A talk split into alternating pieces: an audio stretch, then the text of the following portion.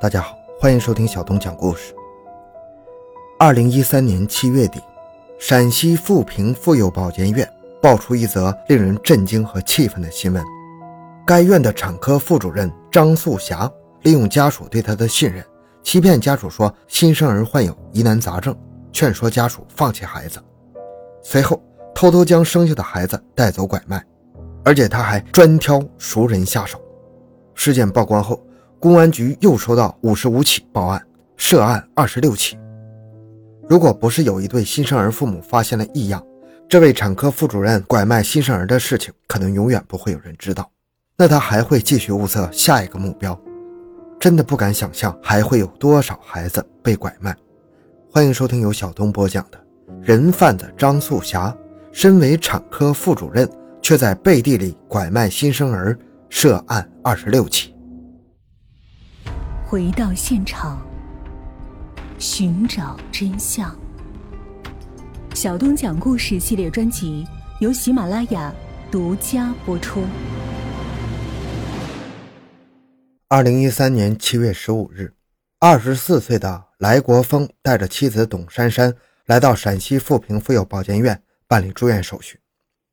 这是他们的第二个孩子，第一个孩子是女儿。董珊珊是家庭主妇，平时就在家里带孩子。之所以选择这所医院，是因为医院里有熟人。来国峰的父亲与该院产科副主任张素霞是同村的，还是小学同学。当时张素霞是班长，学习成绩优异，后来又进了医院，还当了领导。所以不只是来国峰一家，他们村里好多人生娃都会来找张素霞，直接送到他所在的医院去。因为张素霞给大家的感觉很热心，每次都打包票，全都包在她身上。这一次，张素霞也向来国峰一家承诺会好好照顾他们。来国峰一家哪里会想到，从他们一办入院手续，张素霞就开始计划拐卖他们家的孩子了。来国峰的妻子是在十五日入院抽血做各项产前检查的，第二天下午就有一名医护人员拿着检验单子来告诉来国峰，说他的妻子有。梅毒、乙肝和小三阳。这名送化验单的医护人员案发后，来国峰再也没找到。央视的记者后来去医院走访时，医院也说不知道是谁送的化验单。但是有一点，化验单上的医生名字正是张素霞。来国峰一听医护人员报完检验结果之后，就傻眼了：妻子怎么能冒出这些病呢？来国峰的妻子董珊珊更是莫名其妙啊。天天在家里带孩子，怎么能染上这些病呢？还有梅毒。但是因为医生是张素霞，来国峰夫妇尽管心里很多疑问，但是他们没有向张素霞提出任何质疑，而是选择了信任张素霞，也信任医院的诊断结果。当天下午六点，来国峰的妻子董珊珊被推进了产房。不久，张素霞就跑出来对来国峰说：“问题很严重，产妇患有梅毒和乙肝。”这样的孩子生下来也不能留，胎里带的病治不好，而且现在还是难产，要保大人还是保小孩？听完张素霞的话，来国峰脑子一团乱呢，真是被吓死了，不知所措呀。而张素霞则在一边不停地劝说他赶紧拿主意，并强调这孩子坚决不能要，孩子的病治不好，养不活的。在张素霞喋喋不休的劝说之下，来国峰只好答应放弃孩子，保大人。晚上八点五十分，董珊珊生下的孩子是个男孩，但是来国峰并没有看到孩子，只有张素霞一个人出来告知他孩子生了，还让他拿了一张表格让来国峰填写，也没让来国峰用时间仔细看，就催他赶紧签字。来国峰后来回忆说，按照张素霞的要求，他在表格里写了“放弃小孩”之类的几个字。写完之后，张素霞还问来国峰要了一百块钱，说是要找人帮忙把孩子给埋了。拿到钱之后，他就走了。来国峰根本没机会看孩子一眼。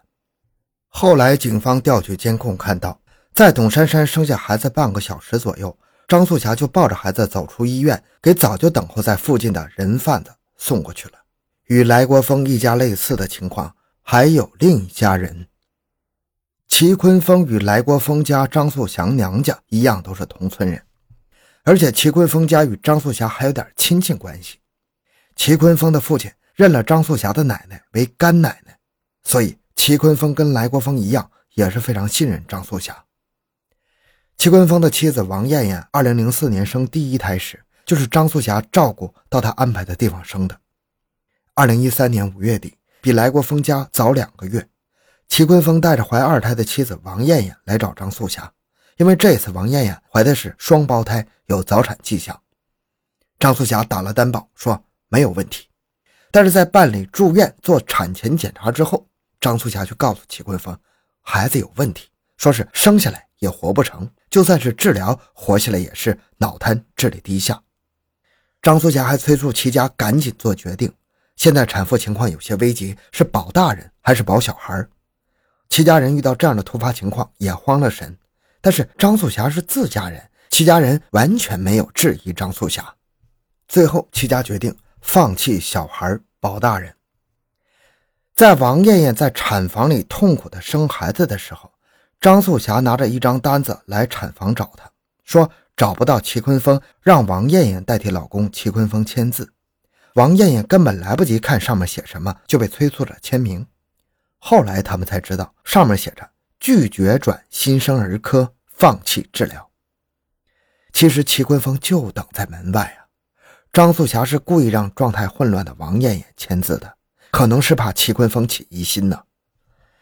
虽然齐家答应保大人弃小孩，但是得知孩子出生之后，齐坤峰的母亲还是去找了张素霞，问孩子去哪儿了。他想看看孩子，但张素霞说不能给他看，说是孩子出生时胳膊腿都拽断了，怕吓到齐家人。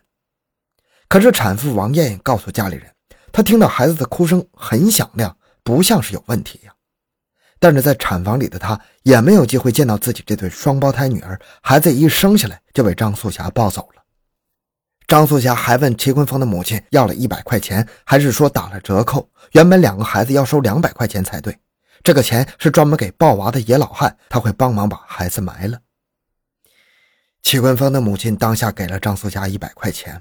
过了十几天，他进城给儿子报销生孩子的费用，又顺道给张素霞送来五十斤面和四五十个馍，表达感激之情。